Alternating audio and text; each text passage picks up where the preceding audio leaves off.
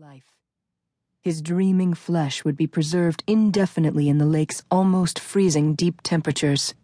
There would be no release. And if dreaming meant re experiencing the events of life, he would not wish to dream forever. The tarp unwrapped slightly at the top, and I saw a clump of familiar brown hair. I propped myself against the open hatch to the tiny cabin and put out a gloved finger, touching the hair lightly. Something stirred within me even as I shuddered. Then I hardened my stomach muscles, crouched, picked it up, tarp and all, and tipped the reeking thing into the lake. The boat was at the deepest fractured depth of the lake, about 1,600 feet, the second deepest lake depth in the United States. Down there it would be utterly lightless.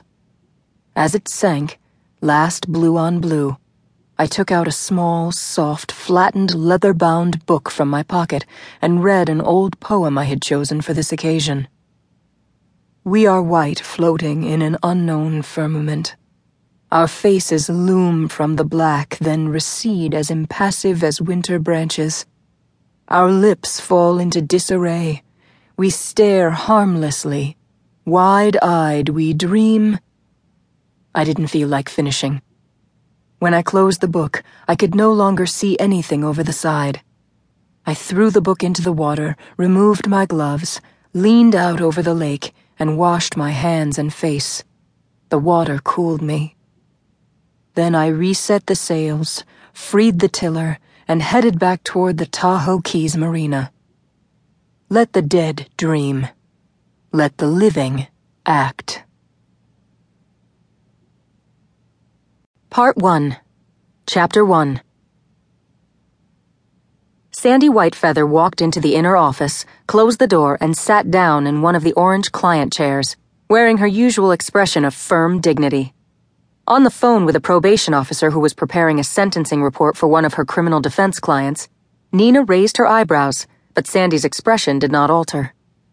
The secretary and lone staffer in the law offices of Nina Reilly Sandy ordinarily stood at Nina's desk, so either she was tired or some cataclysm was afoot.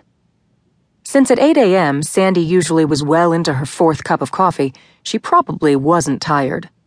She had been hard at work when Nina arrived, and Nina had meant to ask her what was bringing her into the office so early these days, and why she would close out the file on her computer whenever Nina came near. Outside, the weather had turned cloudy, the thick white clouds that meant they would have snow. This was the tumultuous season, as the mountains left winter and moved into spring. Sorry, gotta go. Call you back later, Nina told the officer and hung up. So? Scumbags have been sitting in these chairs for four years now, Sandy observed. She wore a belt with small silver conchas and tan leather cowboy boots under a long skirt. A member of the Washoe tribe, Sandy had lately gone country western in her dress and the appearance of a snorting stallion in the parking lot one night would not surprise Nina. They do the job. Nina got up, spun one, and tried not to notice the ugly brown stain not exactly adorning its back. When had that got there? We need new chairs. Comfortable. Leather, so they clean easier. That's low on the list. Nina indicated the stack of files and phone messages stacked neatly on her desk. Today we work on generating cash, not spending it. As I recall, you told me Friday that we are low on the accounts receivable front.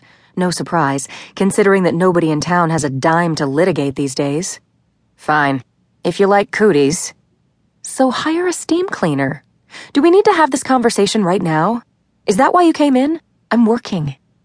I saw brown leather chairs at Jay's Furniture over in Reno this weekend. 400 apiece, but your clients can rest their heads and they won't have to put their arms on this cold chrome. No money for extras now. How about if you could make 5,000 bucks in 10 minutes? Nina waited, but Sandy sat, arms crossed. Unable to stand it any longer, Nina asked, New client? Someone we know awaits outside. Who?